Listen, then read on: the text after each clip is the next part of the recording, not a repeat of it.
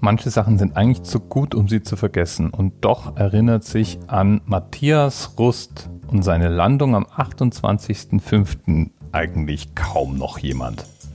Das darf so nicht sein, dachte sich Themenpartin Wunnebar und hat damit für die Folge zweihundertfünfundachtzig ein Datum vorgeschlagen, nämlich den achtundzwanzigsten fünften im Jahr neunzehnhundertsiebenundachtzig. Der Tag nämlich, an dem Mathias Rust mit seiner Cessna, gerade mal achtzehn Jahre jung, einfach mal so auf dem Roten Platz in Moskau gelandet war. Und damit glückte ihm in erster Linie ein Medienstunt. Alle großen Nachrichtenhäuser der Welt berichteten über Mathias Rust. Und das war schon irgendwie eine echt schräge Geschichte. Denn Mathias kam aus einem Ort in der Nähe von Hamburg und war achtzehn Jahre alt. Der hatte seinen Flugschein mit den vorgeschriebenen vierzig Flugstunden ganz selbstverständlich erworben und irgendwann sich mit einer gecharterten Cessna in Hamburg auf den Weg gemacht, einen Rundflug über die Nordsee zu unternehmen. So zumindest gab er an. In Wirklichkeit hat er sich auf eine mehrtägige Flugreise gemacht. Um Gepäck zu sparen, hat er nochmal kurz eine Zwischenlandung in der Nähe von Hamburg gemacht und hat dort Rücksitzbank des Viersitzers ausgebaut und flog dann Richtung Island.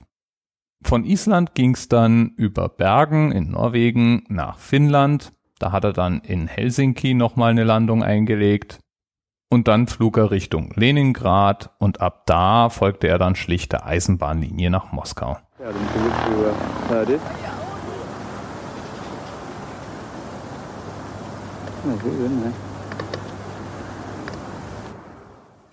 Man kann sie nicht oft genug sehen, diese unglaublichen Bilder.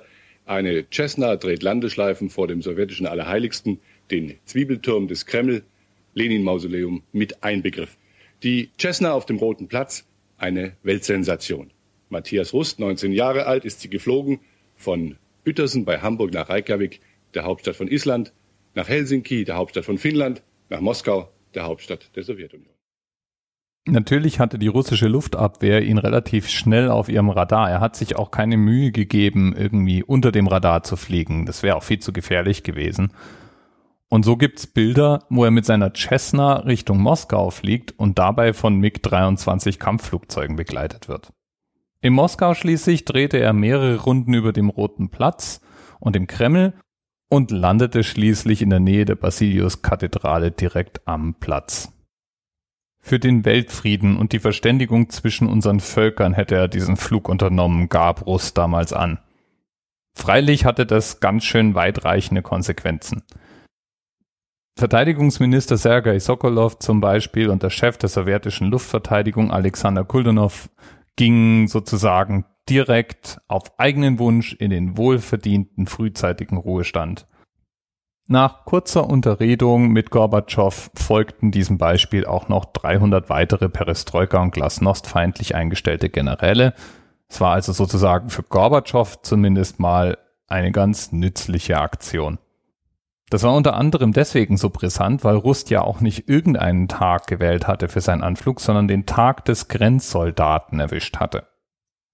Ich glaube ja wirklich, dass er mit seinen achtzehn Jahren dachte, das wäre alles ein Medienspektakel, er hätte ein Zeichen für den Frieden gesetzt, sozusagen so eine Art Demonstration, es würden ihm irgendwann die Leute auf die Schulter klopfen und er würde als Held wieder nach Hause kommen.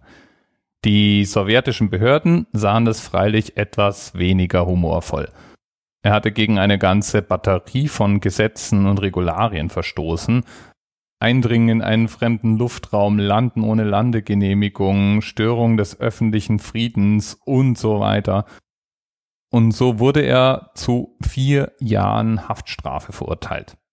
Ich vermute mal, damals noch mehr als heute ist es wahrscheinlich kein Spaß gewesen, als Westler in einem russischen Knast zu landen. Er hatte da erstmal Glück im Unglück. vierzehn Monate musste er absitzen, dann kam er vorzeitig frei. Und der Stern hatte sich für eine Menge Geld Exklusivrechte gesichert. Das heißt, Geldsorgen hat er jetzt spontan zu Anfang erstmal nicht gehabt. Allerdings war nach vierzehn Monaten schon etwas Gras über die Sache gewachsen und die Medien sahen ihn nicht mehr als einen jungen Helden, sondern schlugen eher auf ihn ein. Und so wurde er überwiegend kritisiert oder als Spinner abgestempelt.